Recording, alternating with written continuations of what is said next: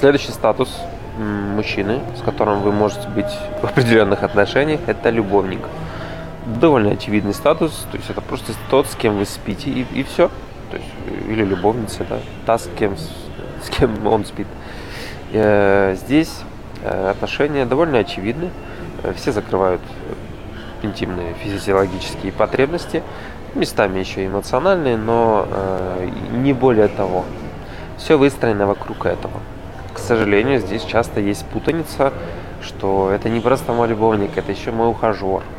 Потому что любовник и любовница очень часто проводят время вместе не только в постели, но и куда-то ходят гулять. Там. И все это со стороны, когда смотришь, все очень так потряс... выглядит как потрясающее свидание. Встречи двух любовников, они всегда будут такие, прям вот с кино, с обложки. Но мотивация, мотивация совершенно разная. В их случае это просто прелюдия перед основным действием. А если мы снова вернемся к статусу ухажера, то это встречи, возможность, попытка друг друга узнать на нейтральной территории.